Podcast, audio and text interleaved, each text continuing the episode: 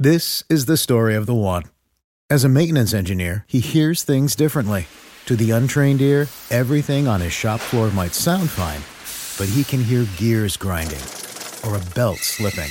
So he steps in to fix the problem at hand before it gets out of hand. And he knows Grainger's got the right product he needs to get the job done, which is music to his ears. Call, clickgrainger.com, or just stop by. Granger, for the ones who get it done. When you need mealtime inspiration, it's worth shopping Kroger, where you'll find over 30,000 mouthwatering choices that excite your inner foodie. And no matter what tasty choice you make, you'll enjoy our everyday low prices, plus extra ways to save, like digital coupons worth over $600 each week. You can also save up to $1 off per gallon at the pump with fuel points. More savings and more inspiring flavors make shopping Kroger worth it every time. Kroger, fresh for everyone. Fuel restrictions apply. This is a podcast from Minute Media.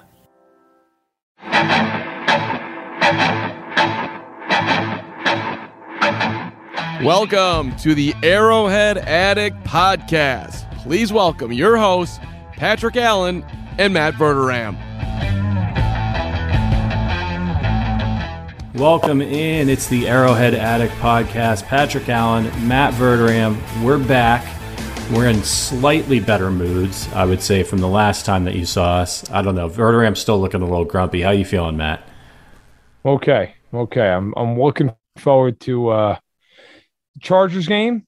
You, you get you know it's recording on a Thursday, so week three officially begins today with the Panthers and whatever the hell the Texans are, and um then we can we can get into it. I think I think today is always the day I look at it like you move on. As, as, a player, you got to move on like the second the game's over. But as a as a fan or an analyst, or whatever, once the once the new week starts, then you've got to just okay, it's it's over, it's behind you, whatever.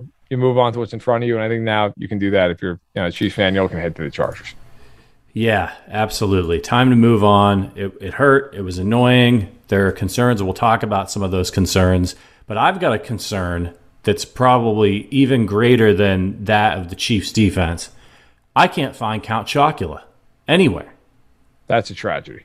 I I've been I've been to the Jewel, which is a, a grocery stain, a grocery store here in Chicago. I've I've looked at Walmart.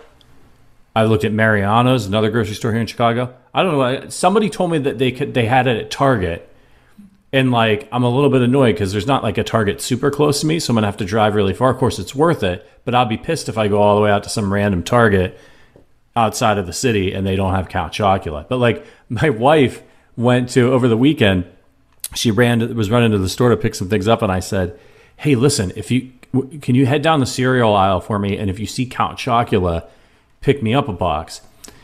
She comes home and she's like all proud of herself, and she's like, "I got you Count Chocula," and I was like, "Are you serious?" I was like, "Oh my god, I'm going to give wow. you another ring." Right? Yeah. She she pulls out of the bag. Do you remember back in the summer when I found those Count Chocula cereal bars? Yes. And I was like reviewing them. She pulls out a box of those and she's like, I found Count Chocula. And I was like, that's not, I mean, look, it's better than you nothing. You should have taken the first ring. right. Right. And then she was upset with me because I was like annoyed that she didn't get, that it wasn't actually Count Chocula, even though she did me a favor because I'm a horrible person. Um, but yeah, so we got a problem. I don't know what I'm going to do. I might need some of you out there in the kingdom to procure me some and just mail it to me. Uh, you can't find any at Target. Some. I haven't gone to Target yet because it's kind of far. You got to go to Target, man. That's what yeah. they've got. I'm gonna I'm gonna I'm gonna knock off work a little earlier or something today and go um, and pick up Halloween decorations stuck at the house in order for my favorite season and just see if I can find some Count Chocula. But I'm starting to get it was this, it's the first day of fall yesterday and I haven't had any Count Chocula yet and I'm getting really uh, nervous. I'm I'm about to polish off my fourth box. I um did you stock yeah, up? Yeah, I did. I bought four of them. um, Target's where it's at, man. I can't find it anywhere else. So I get it at Target.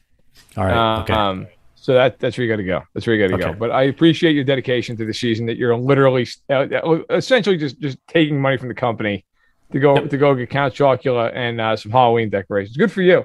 Yeah, yeah. Just got to. Your priorities are really important. I think the company understands that. Okay. Yep. Um, so we got a great show for you today Now, listen, we appreciate your support. You always hook us up over on Apple Podcasts. You leave us reviews and five star ratings over there. Please keep doing that, especially because recently we had a, a, a, few grumpy people not like our show. So we got to wash those guys away.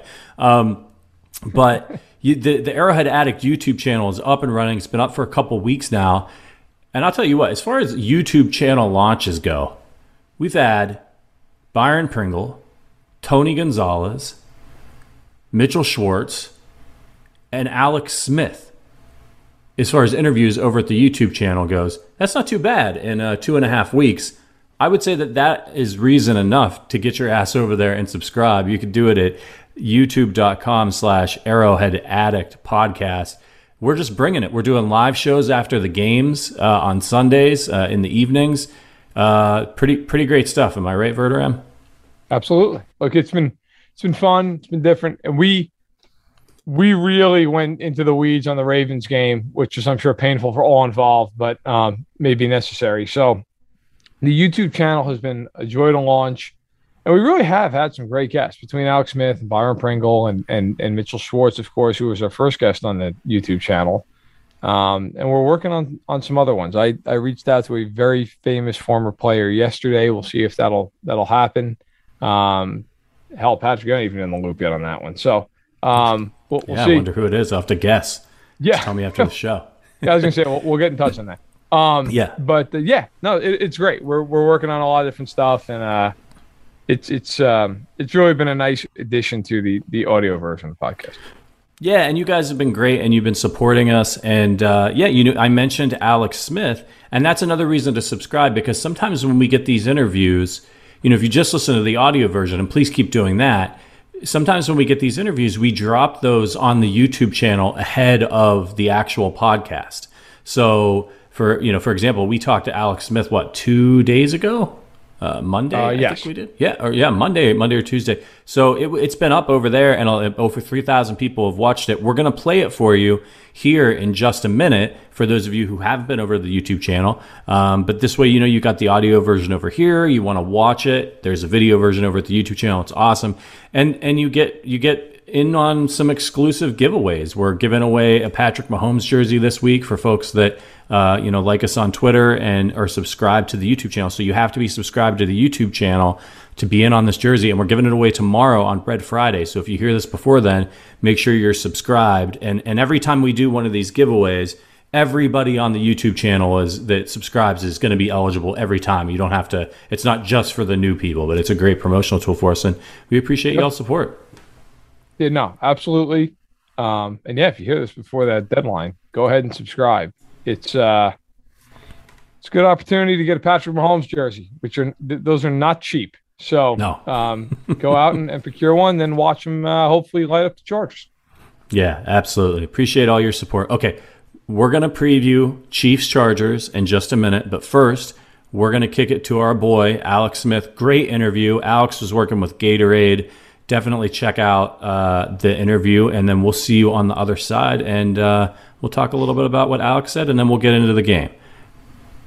Now, I want to welcome a very special guest to the Arrowhead Addict podcast. You might remember him. He played quarterback for your Chiefs for five years from 2013 to 17, turned a pretty bad franchise into a really good one. Alex Smith, welcome to the pod, man. Appreciate you coming on. Um, let's get it right at the top, you're working with Gatorade here. You're doing something pretty unique, pretty special. I know you're going to be virtually dropping in with Mission Viejo High School out in LA. Just explain a little bit of what you're doing. It's pretty interesting how they're going to use some sweat technology to help athletes. Yeah, I, I think this is uh, the first of its kind. It's a game changer. Um, you know, to have something like this, the convenience of it, literally, uh, now you can slap this patch on go to practice, go do your workout, whatever it is, grab your phone and scan uh, scan the patch and get personalized information and data about your hydration, about your refueling. Um, I think it's it's insane uh, that technology and science has come this far. Pump that, that Gatorade's putting this out. So it was fun. Yeah, I visited with Mission Viejo a little earlier. Uh, they're testing them out today at practice. So I was telling the story. I remember specifically, especially in Kansas City, I do remember Rick Burkholder, the trainer there, and Gatorade did came in and, and we're going to do this personalized sweat test for a bunch of guys on the team. And I think there were like five of us that got selected. And it, of course, it was like Jamaal Charles and Travis Kelce and me, and you know, like very specific players. But you know, stick these patches all over your body. You had to put this like giant Bane mask on your face, and you jumped on a treadmill, and we ran on a tre- you had to run on a treadmill for like half an hour. Uh, and then they they collected these these patches, they like sent them off to a lab, and you got your information weeks later, you know, about what kind of sweater you were, you know, as far as like your personalized sweat profile, so that you could kind of you could get personalized hydration, you know, for the rest of your certainly that year career uh, moving forward. All of that said, now you literally just slap a patch on, go to practice, and scan it when you're done with your phone, and you know now anybody certainly a ton of amateur athletes can get the exact same personalized data that usually only the most elite athletes had access to. Uh, and i think it's because of this kind of advancement and and, and, and a wearable and in science. So really cool. I think people will be surprised to find out how different they are uh, you know from person to person as far as these sweat profiles profiles go and what you need and, and what your body's looking for you know, a half hour on the treadmill, my my profile would have been an ambulance. Um, yeah, exactly. exactly. yeah, same. I, geez. Yeah. But uh, look, you know, you mentioned Travis Kelce. I wanted to ask you about him. He might be tracking toward being the greatest tight end in NFL history. He's he's already a Hall of Fame player. You saw him when he came in as a rookie, third round pick out of Cincinnati, and obviously progressing into the All Pro he is now. What did you see from his maturation from coming in? Because he was kind of a, a different dude when he first got there, and now it seems like he's really been one of the leaders of the team. Um, yeah, I mean, like you said, I think Kelsey's doing stuff at, at Kels. I, I keep, I, I can't. Have you guys figured that out yet? The last name thing. I don't know that he's I was giving. I was giving him. Yeah, I was giving him know. a hard time. I'm not sure he does either. Uh, but uh, yeah, I mean, I, I think no doubt he's on a trajectory that nobody at tight end has ever had to have that kind of consistency year in year out. Um, you know, to the start of a career. Yeah, Kelce, Kelce was definitely a, a, different personality when he came in. You know, he was kind of dealing with an injury. Um, he didn't really even play that first year. Ended up having knee surgery that was kind of bothering him and nagging him. Um, but yeah, you know, Trav had a little knucklehead in him. You know, I, I, I think you know still kind of finding his way as we all all do, especially as young players in this league.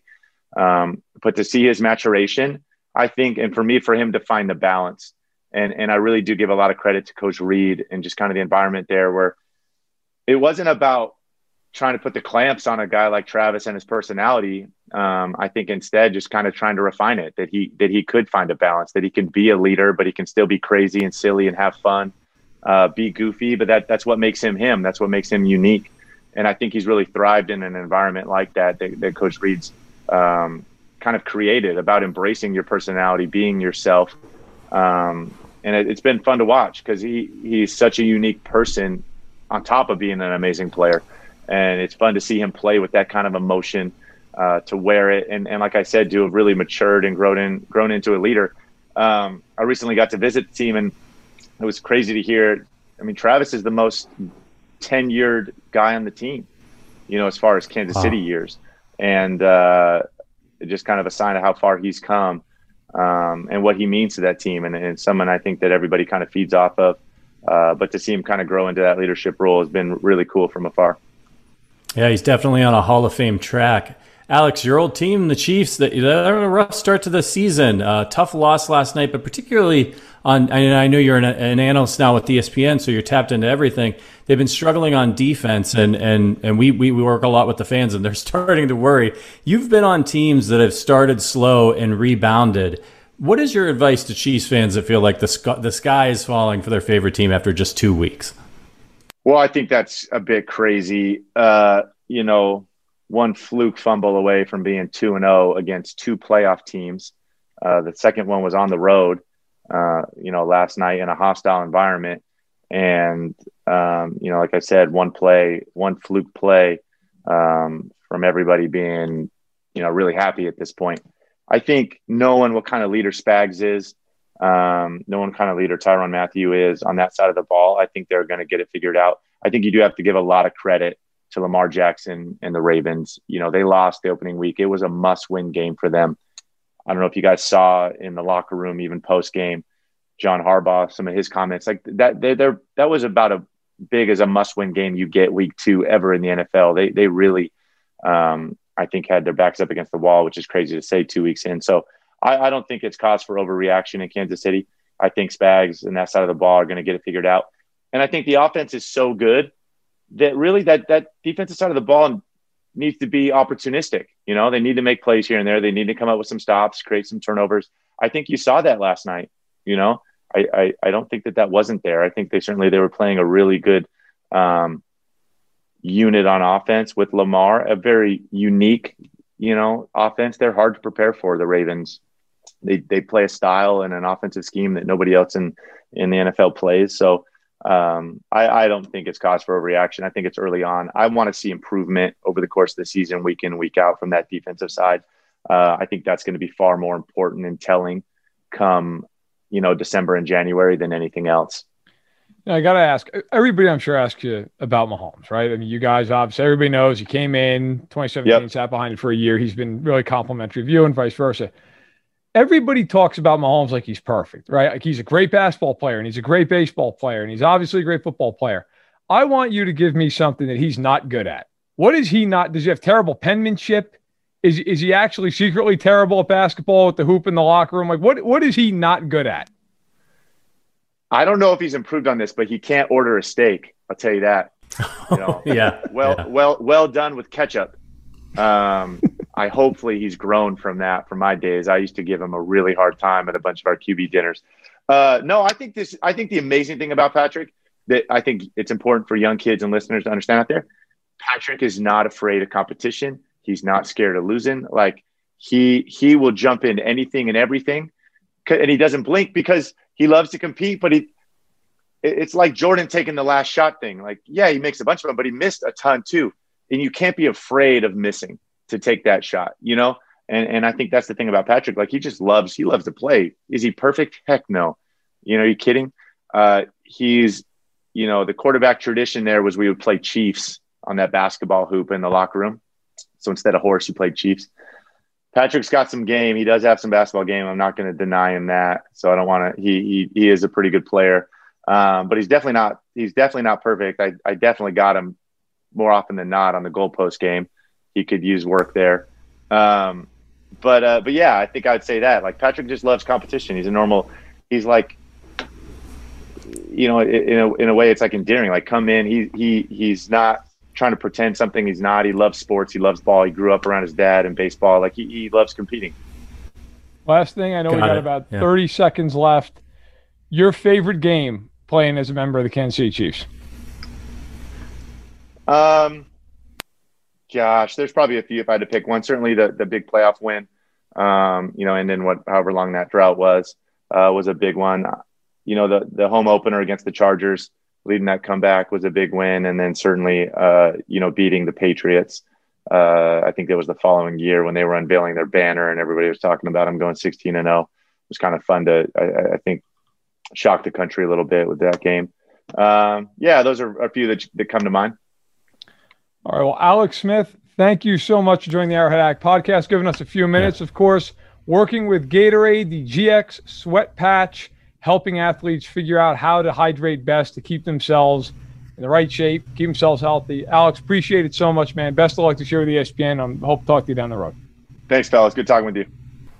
All right. We are back. Thank you guys for checking out the Alex Smith interview. Um, didn't get a ton of time with him. You know, he's making the rounds, but it was really cool to talk to him. First time I've gotten to talk to him in person. Verderame, had you interviewed him before?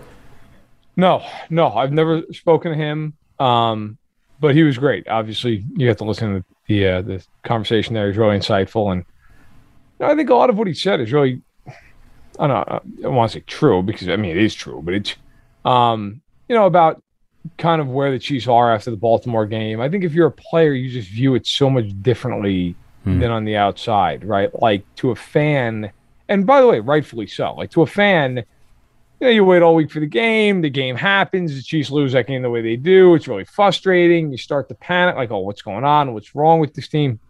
Or I think as a player, it's more like, man, that really sucks. That got away from us. All right, well, going back to work on Monday, day off Tuesday. You know, I think it's more of like that kind of melodic quality than as a fan where it's like, ugh, they lost. Now I got to think about the game. And whereas as a player, I think those guys like listen, that game probably bothered them till about middle of the day Monday, and then it's like, all right, we got to get ready for the next game. Like you can't, right? You don't have the luxury of a player of as a player of sitting there for like four days and being annoyed about the game. You, you just don't. Like you, you can't do that, or you'll lose the next game. Yeah, and it's their job, and they're like, yeah. I think to your point, we look forward to it all week, and not that they don't, but it's it's they're showing up for work. It's a business trip, It's right? And yeah, and for us, it's it's entertainment, and so it stings a little bit. And this team can be so entertaining. And there, look, there's going to be games this season where they blow teams out and stuff, and those are really fun games to watch. You crack open a beer, you watch Mahomes do ridiculous things. This is great. We finally have a good team, and and the last couple weeks have been super stressful as a fan and frustrating because the defense hasn't been playing well, and you feel like, oh man, like you know, you're thinking about the future, and the team can't do that. I mean, obviously they need to think about the future. They need to fix things, but they're they're going into the lab and they believe in themselves. These are professional football players. You don't get to this level without believing in yourself. So if you think that Chris Jones and Frank Clark and Derek Nnadi and all these guys are like, yeah, we're going to be terrible on defense all year. I guess this is just the way it is. Don't be surprised if they turn it around. We've seen this happen before. The year they won the Super Bowl, defense was terrible earlier in the year, and then got things shored up a little bit, became opportunistic, and then they won the Super Bowl. And it was the defense who had to go out there and stop the 49ers from from, from and, and they did it. So I think that's what Alex Smith said is I think this is a defense that needs to be oppor- opportunistic and he believes in Spags and says that Spags is a good leader. So maybe all all of you out there with the we need to fire Spags, it might be time to pump the brakes on the those Oh, it's definitely time to pump the brakes on that. People need to calm down about that. They they're not you're not like if you ever had a bad day at work, maybe a bad week, did, did, did your boss come out and go, listen, it's time to let you go? You've done some incredible work, but you had a bad week this week. You know, didn't like the projections. You're gonna have to move on from you. You can't you can't do that.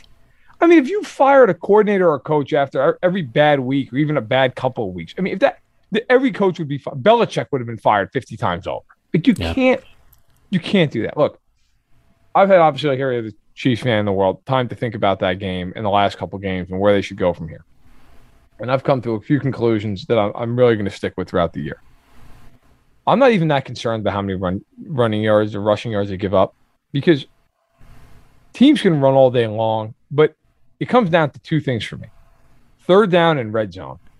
If the Chiefs are good on third down and they're good in the red zone or a passable in the red zone, they're going to win every game they play. It doesn't matter. You can move the ball to the 20. If you kick a field goal against Kansas City, you might as well take the ball and punt it into the stands. It just doesn't matter. They're never losing games because teams are kicking field goals. And for me, that's been the most frustrating part of this whole thing to this point is they have been brutal in the red zone. They were dead last last season. They made it a point of emphasis. They talked about it all off season, and that teams are eight for eight scoring touchdowns in the red zone. I mean, that that kind of crap is what kills you. And the, the amazing thing is, and this is, I, I actually think this is a, a point of, to show how, how great they are in some ways. So they are eight for eight, which if you like to look at it the other way, 0 for eight as a defense in the red zone. They played two top 10 teams in the league, and no one would argue that. And yet here the Chiefs are, one and one, and if Clyde Edwards-Helaire doesn't fumble, probably two and zero. Like Yeah. they're that dominant. And that's where I look at the Chiefs and say, listen, do they have to get better? Absolutely. Absolutely. In a lot of ways. And by the way, they can't give up six yards a clip on the ground like they're doing right now. Who, who also, by the way, fun note, who's second worst in the league? The Chargers at 5.6. Um, but you know, look, if you're Kansas City, there's no doubt you've got to be much better. Now, for for the record, on third down so far, if you're wondering, they are 24th in the league, 44.4 percent allowed. Okay, eight of 18. The Chargers, they're 25th. They're right behind it. So, but the problem is the red zone. No team has given up more red zone touchdowns. Atlanta, who's giving up 40 points a game, has given up fewer red zone touchdowns than Kansas City. Okay. Now, there are some teams that are 100% in terms of giving it up. The Raiders are actually one of them, but only three trips in the red zone. Detroit, Carolina, Green Bay. Right. But this has been a problem for the Chiefs now for years. If they win on third down and they win in the red zone, and I'm just talking like average, I'm not saying like they even have to be top. If they're just like middle of the league in those two categories, they're never losing another football game because the offense is so ridiculous that if they're good at just limiting teams to a field goal here and there, if they're good at getting off the field on third downs, forget it. But that has obviously not been the case the first two weeks.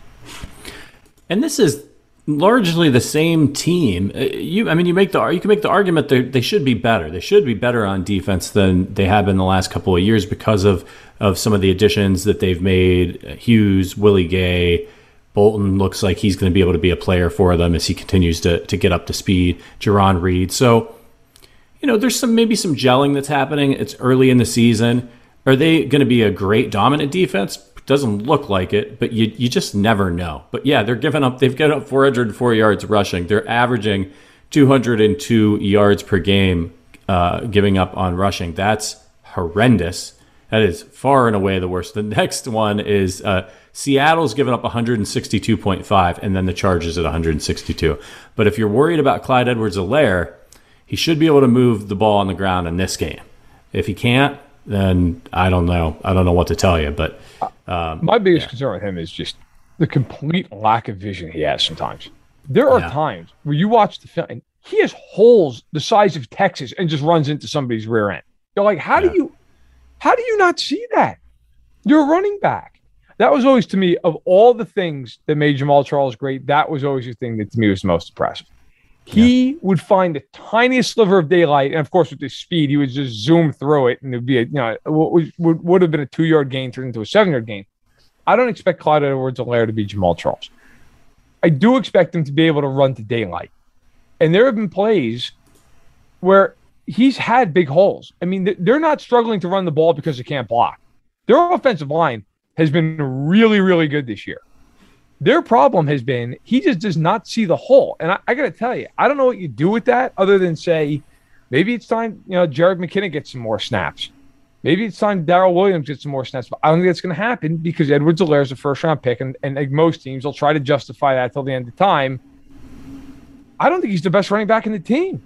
Like, I really don't. I, I would rather have McKinnon or Darrel Williams out there. Now, look, I, it's not because I think Edwards-Helaire is an unplayable guy. I don't want have him misconstrued. I just think that right now he's not a blocking back. He cannot block, and he does not have great vision. He doesn't. And the thing that I, have seen people say this, well, like, yeah, but he's going to get better. You know, it's guys kind of either have vision or they don't. Like he's not just all of a sudden going to wake up tomorrow and be, you know, I really should hit that cutback lane. Like he just right. You kind of have a feel for that, and I, I just worry with him that that's kind of who he is. Yeah, I mean, we've seen him have good games. We've seen him run well. It's tough, man. But I agree with you. I look, McKinnon's a good player, man. He's had some injury issues, but I would at least start giving him a series here and there, and just kind of see what happens. Um, because of all the running backs, you know, when he caught that screen, he looked the most electric. He looked quick. He looked powerful, trying to trying to ram his way into the end zone. Like it was a small sample size, but he ran well in the preseason as well. I I would start getting him mixed in a little bit if you're not seeing what you want to see from Clyde because you got to know what you have in these other guys. All right, let's talk a little bit more about the game here. So this is a big one, and it's really interesting because as you as you pointed out, the Chargers, who I think we all thought they're going to have a really strong defense this year. They've got Bosa, they've got Derwin James, Chris Harris Jr. is, is, is dealing with an injury. Um, in fact, actually, let's let's just get through the injury report real quick. So, for the Chiefs, everybody's practicing, but Chris Jones, Anthony Hitchens, and Nnadi, Derek Nnadi, were limited on Wednesday with a wrist, abdomen, and hip, respectively. I'm sure all those guys will be fine. That's a, a tough game uh, on Sunday night. Oh, they were getting those guys were getting pounded. Um, they weren't hitting anybody, but they were getting pounded. So um, I'm sure Andy's just kind of letting them uh, heal up a little bit. It's a long season. On the Chargers side, three really interesting did not practice. Joey Bosa, the foot and ankle. Derwin James with the toe. We know he's had his injury history and then Chris Harris Jr. with the shoulder. Chris Harris Jr. did not play last week, so he sounds right. like right now probably the long shot to to maybe not not be on the field on Sunday. I'm it, from the little bit I was able to find, it sounds like Bosa and, and James may just be precautionary. They're a little banged yep. up, and they're giving them Wednesday off. So, but keep an eye on the injury report. If you see them not practicing today, then then if I'm a Chargers fan, I'm getting a little bit concerned because generally you want them to, to have practiced by Friday for them to play on Sunday, but not with not with guys like that. Um, you know, if they're ready to go on Sunday, they'll play them. But interesting, interesting. Not not where you want to be if you're the Chargers, having your three best defensive players a little bit banged up. No doubt, no doubt. Um, look, this is definitely not uh, ideal for the Chargers, and I, I always look, I get the whole precautionary thing. I would anticipate that James and Bosa will play, but those guys are hurt a lot. Like it would also freak me out if I was a Chargers fan. I'd be like, well, why are they? Why are they not practicing already? Like we're playing the Chiefs. It's week three. That those guys aren't aren't going to be able to get out there yet. So that would that would concern me. Um, you know, now listen, I think uh, you know this is a game where if if those two guys don't make big impacts, I don't think the Chargers can stop the Chiefs once. I really feel that way. I you said at the beginning of if what you were talking about there that you know a lot of people thought Chargers have a good defense. I got to be honest. Maybe I'm one of the rare. I did not think they'd be good this year defensively. I thought they'd be good offensively. Bosa and James are it. You go look at that team. Go find me who else is an upper echelon player defensively. I mean, Michael Davis a decent corner. You mentioned I actually really like Asante Samuel Jr., the rookie corner there out of FSU, second round pick. I remember talking to him pre draft. He's a super interesting kid. Uh, obviously, his father was a great player. Um, their front seven is atrocious outside of Bosa. Like I, if you're the Chiefs, I will say this: if you can't run in this game, give it up. I mean, just give it up. If you can't run the ball against the Chargers front seven, if Edwards-Helaire can't find some holes, some creases, and gain 100 yards in this one, should they try to do that? Forget it. I, they really, if they, if this is the game they can't get off the schneid running the football, I, I think it basically just becomes one of those things where you're like, all right, well, we just can't run the ball again. Um, but it's going to be interesting. Look, Derwin James has been the one guy who one on one has done a good job with Kelce when he's played him. Now, I don't think they have anybody who can guard Hill. Even doubling him, I think they're going to have a hard time. They just do not have another very good safety. Nasir Adderley, who was a second round pick the same year Thornhill was, he's been kind of a, a of an injury riddled guy for them. Hasn't made a big impact. Their corners again, especially if Harris doesn't play. It's not a group like, with all due respect to Davis and Samuel. I mean, you're putting one of those guys on Tyreek and hoping you stop him. Good luck. I, I don't think that's happening. So I think the Chiefs are going to be able to do a lot of things offensively. I think they're score a lot of points. And the Chargers have given them trouble in the past with their cover three defenses, but don't forget, this is a new defense now. This is not that defense. So I think Kansas City is going to score a lot. The question is, how many points do the Chargers score? Which I think also right. is probably going to be a lot. Yeah, and let's talk about how many points we think the Chargers can score. Justin Herbert is a good quarterback, struggling a little bit this year. He's throwing for a lot of yards. They're throwing a ton in the, in their games so far. Uh, I believe he's thrown over 30 times in each game. Yeah, uh, 41 attempts actually, for, for, over 40 attempts. 40 against Dallas last week, uh, 41. I'm sorry, and then 47 attempts against the football team. Uh, the yep. Chargers lost to Dallas last week uh, at the end of the game, 20 to 17. They beat the football team in week one, 20 to 16. That was a game, remember, where Ryan Fitzpatrick got hurt. They brought in Tyler Heinicke, who's looks like he might be a starting quarterback. Um, what we've seen of him so far, he's definitely shown some promise. But that's a we'll worry about the football team in a few weeks here. But for Herbert, throwing for a lot of yards, he's completing seventy percent of his passes. Uh, 7.7 yard average, but only two touchdowns and three interceptions. He's turning the ball over a lot. And one of the reasons why might be pressure that teams have been able to get on him. We know we've talked about in this podcast that he stands in well against pressure, but he's been sacked four times, two times in each game. So having a little bit of difficulty keeping him upright, is this a big opportunity him for the Chiefs defense to pin their ears back a little bit and try to get after Herbert and force him into some mistakes?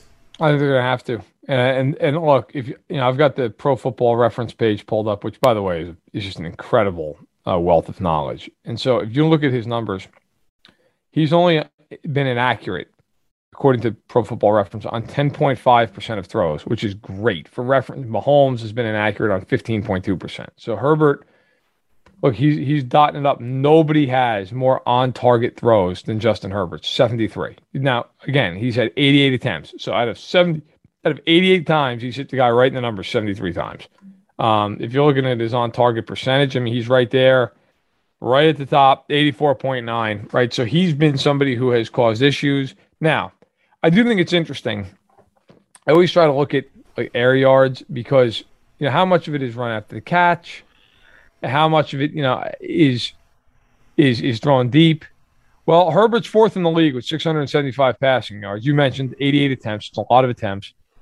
Um, but he's thrown for quite a bit in the air. I mean, he he really has. In fact, he's he's basically there um, with with Mahomes right right toward the top, top five. So they they've thrown a lot of intermediate routes. They down the field.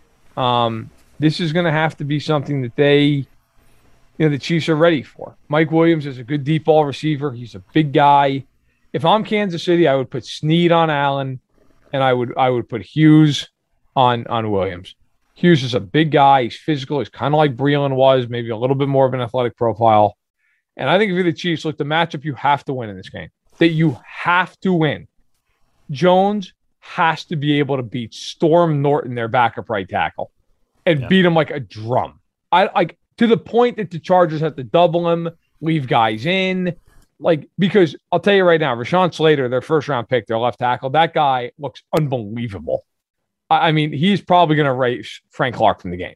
So if you're the Chiefs and they have an all pro center and Corey Linsley up front, okay, but the right side of their line is not good. Brian Bulaga is on IR for them. Okay, he's out a few weeks. So the Chargers are, are missing their right tackle, their high priced right tackle.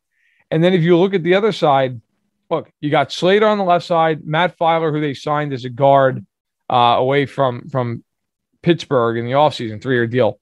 But they have Oday Aboushi at right guard and Storm Norton at right tackle. Like you have to win your matchups on that side of the line. You have to win those. I would expect that the Chiefs, when they bring blitzes, will bring it to the left side to try to force them to slide protection so that the Chiefs get one on one matchups on the right side. If Kansas City cannot win those matchups and Herbert is time to throw in this game, the winner is going to be whoever the hell has the ball last. That's it, because the Chargers are going to score at will if Kansas City cannot get pressure on that side. Well, let's talk about Austin Ekeler because he, given the way that the Chiefs have been playing on defense, is is probably the primary concern heading into this game. Now they haven't been running him. Eh, they haven't been running him. A t- so he had 15, 15 carries for 57 yards against the football team and a touchdown. He had no receptions in that game. Herbert's eating up a lot of the offensive snaps, throwing the ball, and rightfully so. Uh, but he only averaged 3.8 against Washington. They're a good defense who were very strong last year. Against Dallas, who's not a good defense, they ran they ran a little less, only nine carries for Ekeler, but six six point zero yards per, per carry, 54 yards, and they threw the ball to him nine times for 61 yards. So he's a dual threat. That's a problem for the Chiefs. They've, they've not traditionally been good against these dual threat running backs. Now they're not good against running backs, period. But Dallas did manage to hold them to the Chargers to 17 points. Um, what? How concerned are you that we're going to see a little bit of what we saw against Cleveland, where the Chargers mix it up. They're running the ball. They're throwing. They're throwing passes out of the backfield. And and I think, you know, right now, if I had to take uh, in a draft Herbert or Mayfield, I'm I'm taking Herbert. Oh my so God, yeah. that, that's concerning with the play action game and the Chiefs focusing on stopping the run. How do you think Spags tries to attack the Chargers in a game where he's really not sure what they're going to be doing when they go to line up? I don't. Even though you you look at the numbers and say, well, they should obviously just pound the football. I don't think they're going to. I just don't think that's who they are. They want to throw the ball, which if you're the Chiefs might not be the worst thing in the world right now. I went back and looked. So since Spagnuolo's been there, obviously the Super Bowl year of 2019, here are Ekeler's numbers against Kansas City. The Mexico City game, he ran five times for 24 yards. He had eight receptions on 12 targets for 108 yards. Then the Week 17 game in KC, he ran for 46 yards on nine carries. He had nine receptions, but this time only 43 yards. Okay. Chiefs won both those games. Now, last year, First game, Ekeler, 16 carries, 93 yards, four catches, 55 yards. And then the, the last game comes with an asterisk because the Chiefs played basically nobody in that game, but he ran seven times for 18 yards. Actually, did a good job holding him, and then six carries or six catches for 33 yards. The point is, he's probably going to get targeted a bunch in this game. Like, he's had no problem having a half dozen catches. I think if you're the Chiefs, and I and and I don't think I'm going to go on record. They're probably not going to do this because it's not the way Spags plays, but it's what I would do if I was in their situation. I would play a dime defense against them on a lot of downs. I'd basically say I don't care if you run the ball. I don't care, which I know is going to annoy some people, but I would say, look, we're going to put Thornhill on Ekeler in this game. He is not going to beat us. We're taking him completely out of the game, putting Sneed on Allen. We're going to roll safety over the top of Williams, and you go ahead and beat us with guys like Guyton. I don't care. That's how you're beating us. Like I, I now they won't do that because it's just not who they are. But if I were the Chiefs, that's what I would do because I think the biggest way to get beat by them in this game is Williams over the top. Is Ekeler bleeding you to death on third and six, and they swing it out to him, and he's one on one with Ben Niemann. It's Keenan Allen on third down. Like on third down, I would double Keenan Allen. I would double him every single time it's third down. You think it's a passing down. I would double him. Um, I think that is the way again to beat them because I don't think they're going to look. They might run the ball some, but I don't think they're not Cleveland. They're not Baltimore. They're not going to run the ball for 240 yards. They're just not. That's not who they want to be. It's not who they are. If I'm the Chiefs, I'm sitting there saying nothing cheap, nothing deep. They're not beating me over the top of Williams and they're not going to just bleed me to death with Ekeler. I'll live with Keenan Allen underneath against Sneed one on one. If Sneed can take him out, that's great. If he can't, and he's got eight catches for 85 yards, I'll live with that. I'll, I do not care. And then on third down, he's not going to beat me on third down. I'll bring in dime. We'll go six defensive backs. I'll double him, whatever it takes. Um, but I'm not a D coordinator, and Steve Spagnuolo has forgotten more about football than I'll ever know. So take that for what it's worth. But I think that's the way the Chiefs should play with. Yeah, it's going to be interesting. The thing about Ekeler, right? He's not he's not a big guy, so he's and I'm not saying he's not tough, but he's going to be a little bit easier to bring down for the Chiefs defenders than some other running backs. Obviously, definitely, you know, you're not bringing Nick Chubb or Lamar Jackson down with arm tackles. Um, Ekeler's 5'10, 200 pounds. So they probably don't want to pound him too much anyway. They've got Justin Jackson. He ran four times for 21 yards. Um, interestingly enough, though, Dallas Dallas lit up Tampa Bay's secondary, which Tampa Bay has not been good defending the pass this year. Uh, they've been giving up a lot of a lot of points, um, but they the, Dallas lit them up. They come into this game against the Chargers though, and they run the ball 31 times. Dak Prescott only throws 27 passes, 13 carries for Tony Pollard who right now is t- running twice as well as Ezekiel Elliott, who I didn't see that one coming. Um, but even Ezekiel Elliott, who hasn't been able to really get going, averaged 4.4 yards a carry against this team. Tony Pollard, interesting guy, six feet, 209 pounds. Is this a game where you want to see Jerick McKinnon out there mixing it up? I mean, I, I'd rather see Jerick McKinnon than than Edwards and, and and no, not because of the fumble. Okay, like you don't you don't base a guy's value off of one play. But McKinnon is a good pass catcher. He's a he's a much better blocker, and I think he's about as good of a runner, if not better. Like I look, if Edwards-Helaire was a fourth round pick, would the Chiefs still be invested in playing him, Tom? I don't know. I don't. I mean, why? Like, look, with all due respect to Clyde what has he ever done that you're like, man, we've got to make sure he's out there? Now, by the way, again, for the last time, I'm going to say this one more time. It's not that I don't think he can play. He's not a bad player. Like this idea that he's some terrible player is, is nonsense. It's not true. But yes, he's not been overwhelming. He's not been great. If you go look at his game logs from a year ago, the first game of the year, his first game ever, he ran for 138 against Buffalo, famously, right? He runs for 161. He has not had any other game in his career where he's rushed for 80 yards. Like he's a guy. That's what he is. He's a guy. He's never had a game where he's caught more than six passes, which, by the way, the time he caught six passes was against the Chargers in week two. Okay. Other than that, here are his catch totals since week two of, of last year five, three, three, four, one, three, three, one, one, five, one. And then this year, one, two. Like, I don't understand it. I thought that that was why they drafted this guy was to have another a, a weapon out of the backfield. Andy's done that. I mean, Brian Westbrook, for goodness sake, like what? But they're not. Uh, they're just not calling them. For there's just there's there's listen. They'll never come out and say it. There's something going on. There's something either either it's a playbook thing, or it's a they don't trust him thing. Um, there's there's something more to the issues at hand here. I mean, now by the way, we're talking about McKinnon like he's some god. McKinnon hasn't had a hundred yard game since uh, October 19, 2014. Okay, so I mean, let's not get that twisted either. Sure. But you know, I mean, look, he's also a guy that who can catch the ball. Like he's and he's he's had a lot of games in his career. He's had more than a half dozen catches, a lot, even even recently.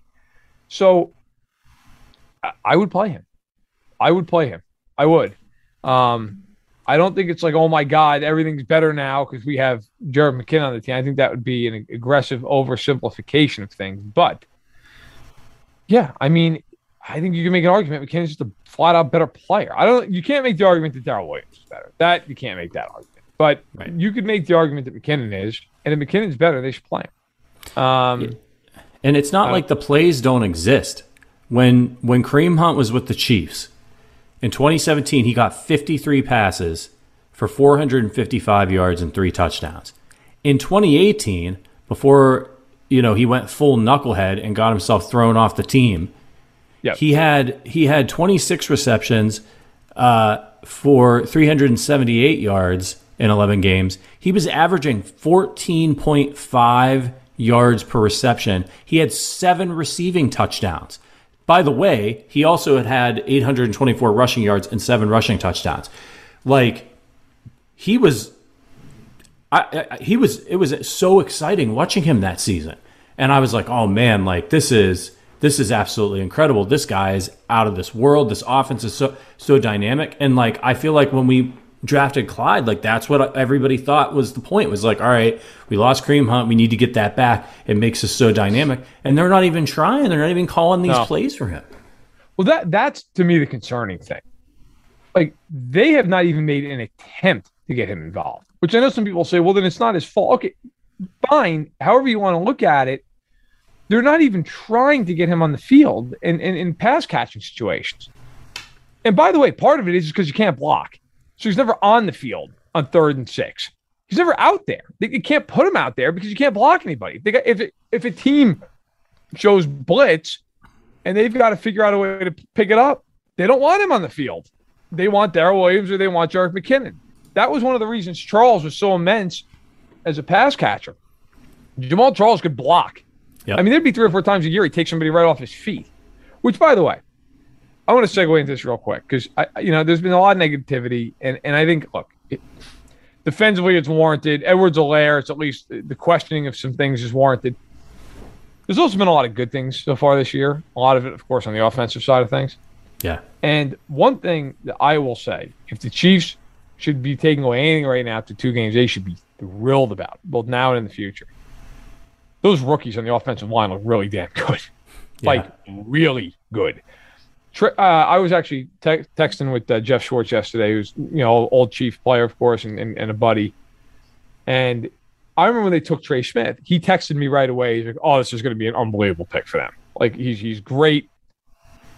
If you go watch the film of the Chiefs, in each of these games, there have been four or five times where Trey Smith has absolutely depleted a defensive tackle. It's happened at least eight times this year, nine times, where he'll take a guy like Brandon Williams, who's a great nose tackle, right, 335 pounds, and just throw it. Like it's it's incredible how good he's been. Creed Humphrey, it's funny, like he's a complete opposite of Smith in the sense Smith is this big physical mauler. Humphrey, by offensive lineman standards, is not a big guy, but he's so technically sound He's been great. He's got great athleticism. He gets out in front of the play. And Niang, who I thought against Cleveland was good, not great, has been really, really good. Was great against Baltimore if you go back and watch. And he had a tough assignment. And Justin Houston, that's a vet. That's a guy who's got a lot of sacks in this league. Justin Houston did nothing in that game. Nothing. It's completely taken away. And and that's by the way, I'm not saying that that part of it's great because the left side was Orlando Brown. I thought was phenomenal, and and Thuney's played very well. The, the whole line has, but I think we expected that from Brown and Thuney. At least I did the center right guard right tackle combination, which is going to be real cheap for the next four years. Man, if those guys stay healthy, that is one hell of a line going forward. That yeah. team up front is going to be a problem. Which is, by the way, I don't think it's a coincidence. The Chiefs offensively have just been scoring at will, save for a couple drives in the fourth quarter, unfortunately against the Ravens. That's why, because no one can even get near Mahomes. And if that's the case, good night, regardless of how well they run the ball. Yeah, absolutely. We haven't talked a lot about Lucas Niang, and that's a good thing. Uh, yeah, it sure know, is. If there was somebody on that line that we were going to be really concerned about, or you know, that was probably the, the candidate to be the worst addition or somebody who could struggle, it was Yang. He's out there on the side yep. on the end by himself. Um, so that's great news. I, I, will. I want to throw in this little tidbit. Matt Conner threw this up over on Arrowhead Addict. Um, Mike Sando over at the Athletic did some math on starting lineups in the NFL. Do you know who has the youngest starting lineup through the first two weeks in the NFL? I'm, I'm just gonna go off I don't a limb. Chiefs. it's the Chiefs. Yeah, no team has fielded a younger starting starting lineups to start the season than the Kansas City Chiefs. So, you know, a lot of that's because of the the offensive line. But Nick Bolton's 21 uh, Willie Gay, when he comes back, is 23. We're, we're, we're, over here, we're giving Clyde a really hard time. He's 22. Uh, so they've got some really young guys on this team. Some veterans mixed in there too, too on the on the defense, but it's something to take a little bit of heart with. I think right early in the season, really young lineup. Uh, it hopefully bodes well for the future as well. That uh, there's a lot of guys on the team right now that should get better, and that's uh, that's only going to be a good thing for the Chiefs. Look, I'll, I'll put it this way: as far as like the defense goes, because the offense is, is fantastic. Usually, when people say this, they're being hyperbolic, but I'm, I'm obviously not here. They can't be any worse defensively. It is it is almost literally impossible. I mean, they would have to basically just grab a guy's hand and go skipping into the end zone and, and just escort them at this point. I yeah. you can't be worse. They've barely gotten any pressure. They don't stop anybody running the football. They're they're hundred percent the wrong way in the red zone. They're bad on third down. Uh, you you can't make up how bad they've been. And I really do believe there have been years with this team. God knows a lot of them. Where you'll watch the Chiefs and you just go, yeah, they just don't have any talent. They're just not good. Like they, you know, there were years in the Vermeil era and God knows in the Herm era, and, and even even with Andy sometimes, where you'd look at them and just go, it's just not going to happen like early in Reid's tenure here, when they had that year, which is unfathomable now, where they didn't throw a touchdown to a receiver the whole season. You looked at their group, you're like, yeah, because they stink. Like, other than Dwayne Bowe, they're all terrible. You know? Like, you just knew, well, yeah, they have Donnie Avery. Like, they're just really limited. That's the way this is going to be. There's no right. getting around that. That's not the case with this defense. Chris Jones is an all pro player. Frank Clark, say whatever you want, disappointment. He's a good football player. Jarran Reed is a really good D tackle, and so is Derrick Nnadi. They're different types of D tackles, but they're both very good in what they do. Anthony Hitchens is a good linebacker. Nick Bolton has had some real bad moments, but he's also had some real good ones. L'Jarius Sneed is a top end corner. The Chiefs have an all pro Hall of Fame safety. Like, that's seven guys. Like, it's not, you're not talking about some team that is nobody. And that doesn't even include guys like Danna and Saunders, who I actually think Saunders has been good this year. Okay. That doesn't even include guys like that Willie Gay, who I reported um, on on Tuesday, looking looking up right now with his recovery. Um, this is a big week. My understanding, as told by a source, they're ramping up his activity this week with the toe. If the toe does well, come out okay, there's a chance he plays week four against Philadelphia. So hopefully I'll have an update on him here around Friday or Saturday. But as of right now, the Chiefs are, are hopeful that he can play week four, really dependent upon how he looks uh, as the trainers give him a, a full workup this week. So you're going to get him back here hopefully very soon. And the Chiefs, for everybody who's been bitching about Spagnuolo, the guy is one of the best coordinators in football. There are not five coordinators better than him in the league. There really aren't. Go ask anybody in the NFL. So I firmly believe they will figure this out. They won't be a top five defense, but I do believe this team has the capability of being a top you know, 12 to 15 defense. I really do. And I think they will be. But in the meantime, as they're figuring that out, they've got to find ways to win. And this game for me is the first real big game of the year. Week one, you want to win. It's Cleveland. It's you know it's kind of a budding rivalry, but look, you don't have to win. They won the game because they won that game. I think they should have beat Baltimore, but at the same point, I don't think it was like an oh my god, we have to have it type game. You didn't win. It happens. Probably the hardest road game you're gonna have all year. This game is a big game. The Raiders are home to the Dolphins. The Broncos are home to the Jets. They're both probably going to win. If you lose this game, you're dead last in the West. You're two games back of both those teams. So I think the Chiefs will eventually catch both those teams, even if that's the case. But the Chargers are probably your biggest competition, and you lose at home to them. So this is a big game. The Chiefs have to win. And go look at the AFC, by the way, this week. Everybody who's any good is playing a, a tomato can. You have to win this game. This is a big game for Kansas City. Yeah, it certainly is. You don't want to fall too far behind. Uh, whatever you think of the Broncos and the Raiders and their long term prospects for the season, they're 2 0. That helps. That helps. So the Chiefs have some ground to make up. And you don't want to have one of these games where you get a bunch of stupid penalties or the offense is sloppy. Those kind of games happen. It better not happen this week. They're coming off a loss. They need to be focused. They need to be mad. And they need to go take care of business at home. All right, it's time to get into our predictions for Sunday's game.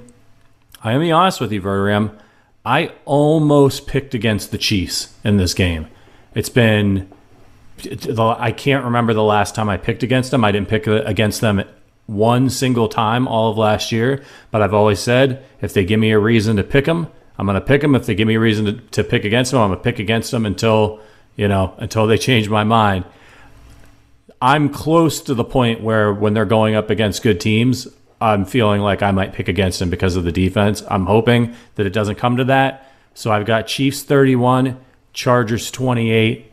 I think they're going to eke one out here, but I, I, what I've seen so far, I, it doesn't look like a comfortable win. Although Vegas doesn't agree with me, I think, I think the Chiefs are like six point favorites or something like that. Six and a half. Six and a half.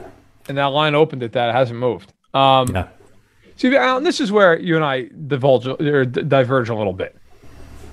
Like they've played two top ten teams in the football, and they won one game, and just basically handed Baltimore the other game. Now, look, Baltimore had some turnovers as well early in that game, but my God, I mean, Kansas City, as that game wore on, that game was a tragedy from football uh, from a football perspective. That game was a sideshow, as they just blew the game in the fourth quarter.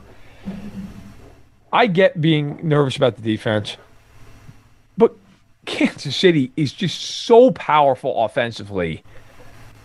I, I don't I don't think they're going to lose the game. Now they could. Like to me, the fear in this game is that they get no pressure on Herbert, and it just turns into a game where he throws for 400 yards and five touchdowns because he just can't stop anybody. Yeah. I'm going 38-33. I think they will win the game. I do not think they will cover. I think it'll be a very high scoring game because why wouldn't it be? The Chargers can't stop anybody, neither can the Chiefs. But I think in the end, being at home helps. Having Mahomes really helps. And I think it'll be a game where the Chiefs will stop them a few times. And I also just, and I really believe this, they cannot be any worse defensively. They cannot be. It is impossible to be worse than what they've been. So I do think, God, I mean, law of averages. Got to be a little better this week. Like, got to get a stop in the red zone. Got to get some stops on third down.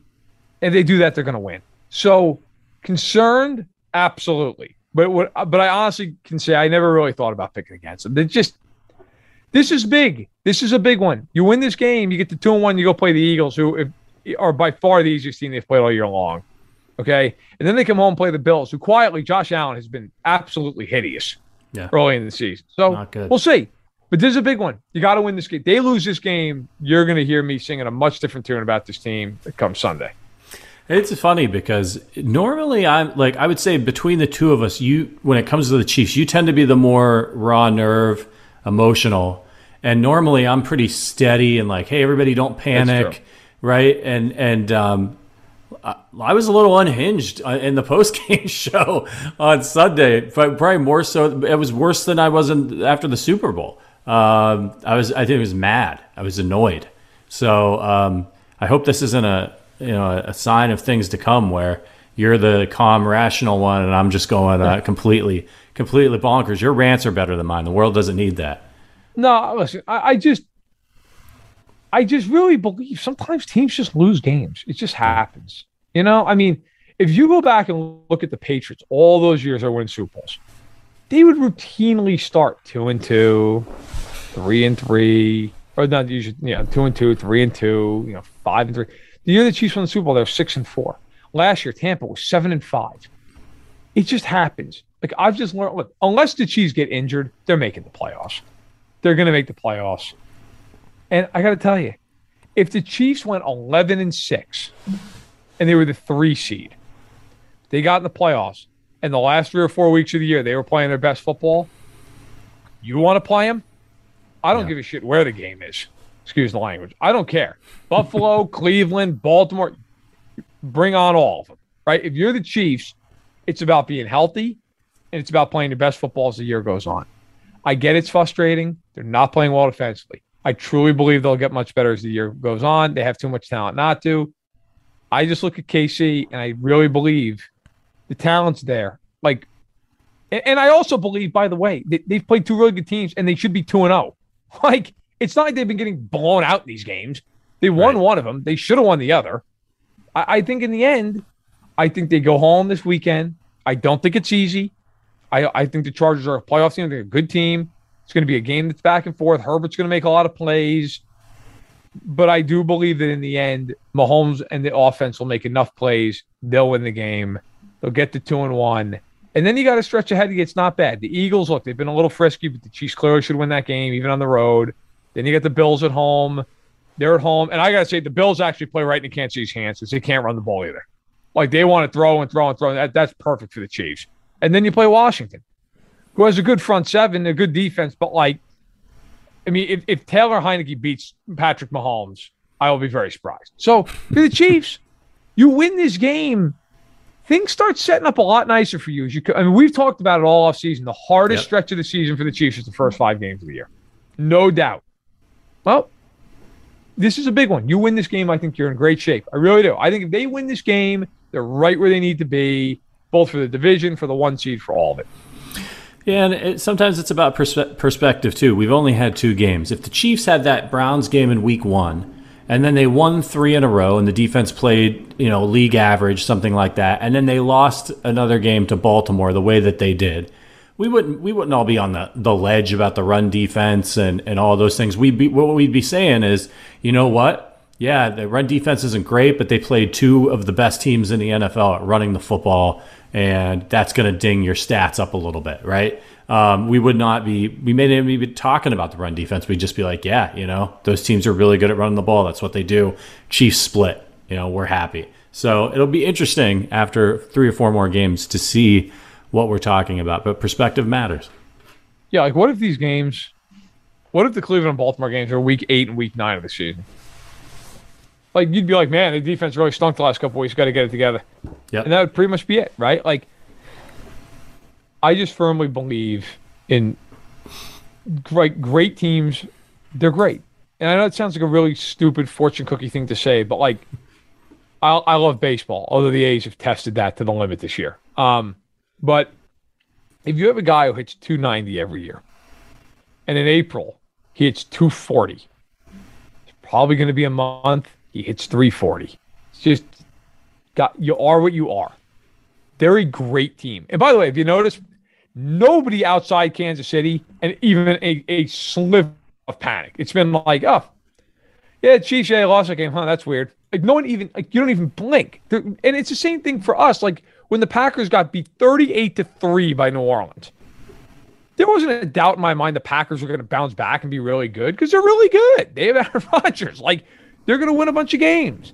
I think when you're a fan of the team, it's such a different perspective. Like I know my, one of my best friends, he came over. He's a huge Packers fan, and he came over for the Monday night game, and they're playing the line. He's sweating bullets, and I was just laughing. I'm like, dude, they're going to win this game. like they're at home against the Lions. Gonna, I know, I know, but they've been terrible. And like, you know, they won the game. They won the game going away. Like I just think when you're in it, emotionally invested, you think of all the things that can go wrong.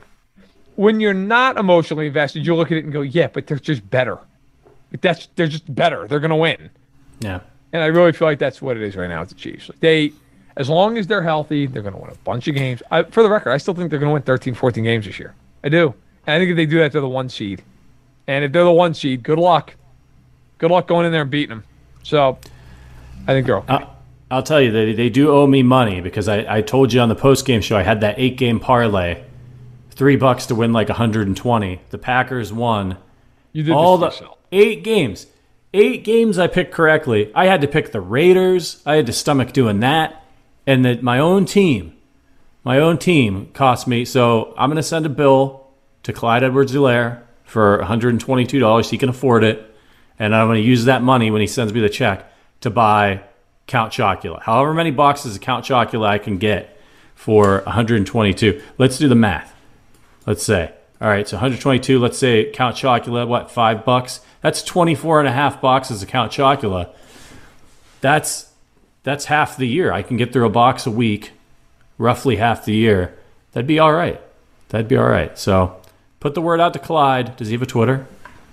I no, Micah, don't ask anything to the Edwards-Helaire. yes, but please don't. Yeah, we're My not. We're not God. trying to. Please don't go trolling on our behalf. People Yeah, who, that's the after a game at the player on Twitter and are like, uh, you coached me in my fantasy league. Yeah, I'm sure he's very Right. concerned. I'm sure it's Yeah. what's killing him. Meanwhile, the guy just let down everybody in his locker room, and you're over there, you know, Johnny Couch Potato, who just lost his free league fantasy football game. Right. I can't believe it. I can't believe it. You coached me. Now my brother's got, you know, he's got bragging rights. Oh, the- the- please don't at player. I can't stand Yeah. when I'm critical of somebody, like I'm off of a film study or even off of just watching a game live, and somebody like in, in the comments will at the player and be like, "See, you told you you're terrible." You're like, "That's great, thanks." Oh, yeah. Like, what is wrong with you? You know, Anybody who does that should have to they they should have to go right to the player's face and and and deliver the message. So if they reach out to I- him on Twitter and they're like, "You Yeah. suck, you're terrible," like yeah, lock them in a room with Clyde and see how that works out for him. I always laugh when you get the guy at the bar who's like, you know, the game's on TV. He's just something like, oh, you know, I could have gained seven yards on that and means it because, you know, he was like all county back in high school, Right. you know, 40 years ago. You're like, okay, Jim Bob, I, I would pay good money to see you get a handoff in an NFL game. See how many yards you can gain. Like, I don't care how big the hole is. You know, do you remember the show? We we can wrap. I know we've been on for like an hour. Um, have you ever seen the show that it used to be on? It's, it's been on off the air now probably for a decade. Like Pros versus Joes. I I, He was on I remember it. Yeah, yeah. So they would have. I mean, obviously, they would have like former professional athletes, you know, out way beyond their prime, who would come on and they play against guys, just random people, you, me, most of our listeners, I'm sure, who are just people who believe, hey, you know what? If I if I didn't have that bum ankle, I could have gone pro. And I remember one of the, the shows, like Eric Dickerson was on it, and they set up two dummies, I don't know, maybe six feet apart, and you had to try to tackle Eric Dickerson in like this like made up hallway on the football field. And this guy who was going against him was probably, I don't know, five eight and like a buck seventy and was just talking an obscene amount of crap. Like and so the first play, you, it gets very obvious. Like Eric Dickerson, like kind of just like was like jogging through the hole, and the guy kind of Yeah. holds on to him a little bit. And he didn't really tackle him; it just slows him down. And he gets up and he just starts jawing at Eric Dickerson. And Eric Dickerson has this look on his face, like, "Yeah, okay."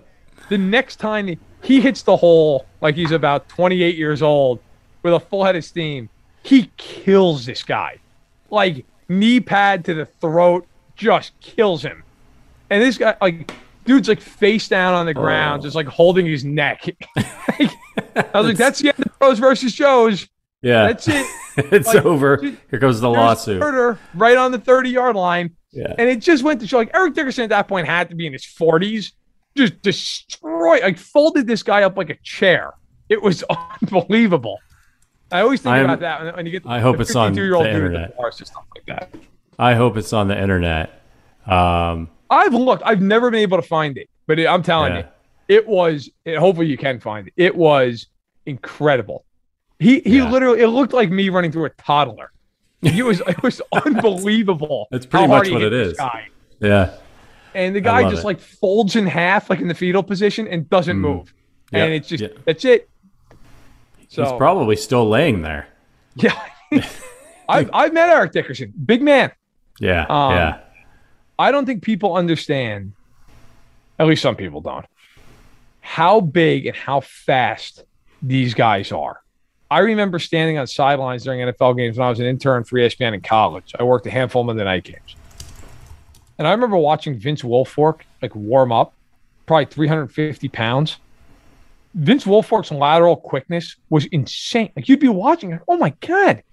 Like, how is that guy? I remember I was on the sideline once for a game with uh, where Derrick Johnson was for, on the Chiefs, and it was in the prime of his career. He, like, he came out. He wasn't wearing his jersey. He was just wearing a sweatshirt. It warm up, and he was running around, and I, I thought he was a DB, like just from his his speed. And then I looked, and the number, you know, number fifty six. Of course, like you know, he got closer. I could see his face. I was like, that that's Derrick Johnson. That guy's a linebacker. Like, you watch the games. I remember, you know, seeing Terrell Owens and when, just, I mean, look, I've had the pleasure of covering the Chiefs in the Super Bowl um, for Fansided, and I remember like meeting Patrick Mahomes and talking to him. Patrick Mahomes is not that much smaller than Travis Kelce. Wh- Which, like, to think about that is bonkers. Like, Kelce 6'5, 260. Mahomes is probably 6'4, 235. Like, these guys are huge. So the next time you're at a bar and Johnny is like, you know, I could have made that play. You know, no, Johnny couldn't have made that play. Believe me, Johnny'd be in a coma right now if he tried to make that play. Yeah. Willie Lanier's in his 70s, and he could probably lay both of us out right now. No problem. The man's nickname was Contact. Yeah. yeah, absolutely. That would, yeah. I, he was at the draft. He was at the draft one year when I was covering it, and I, I really kind of I, I had joked on Arrowhead Addict like, "Hey, do you think if I give if I give Willie twenty bucks, he'll lay me out?" Like it just would be an, it'd be an honor, you know. Take three steps, put me on my ass. Um, he wouldn't be the first one to want to do that. All right, everybody, we're gonna get out of here. Listen. So this is an afternoon kick. Uh, what is it? A three, three twenty-five, something No, like that. Oh, oh, is it noon? It's a noon kick. Okay, so noon kick, and then we're gonna be live for our post-game show around six thirty-seven on the Arrowhead Addict uh, YouTube channel. Make sure you check it out. Watch our Twitters at our Patrick Allen at Matt Verderame. We'll be tweeting about it. I think Matt Conner's going to join us. It's going to be uh, it's going to be fun time. So we'll see you guys after the game.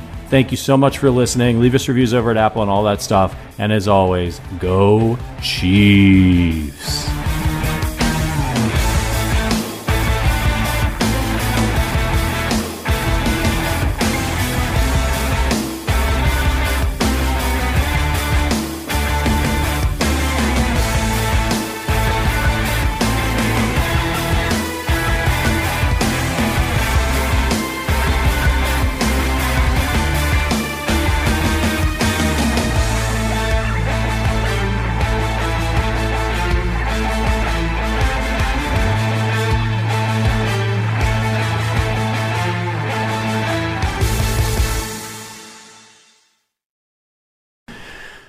Right.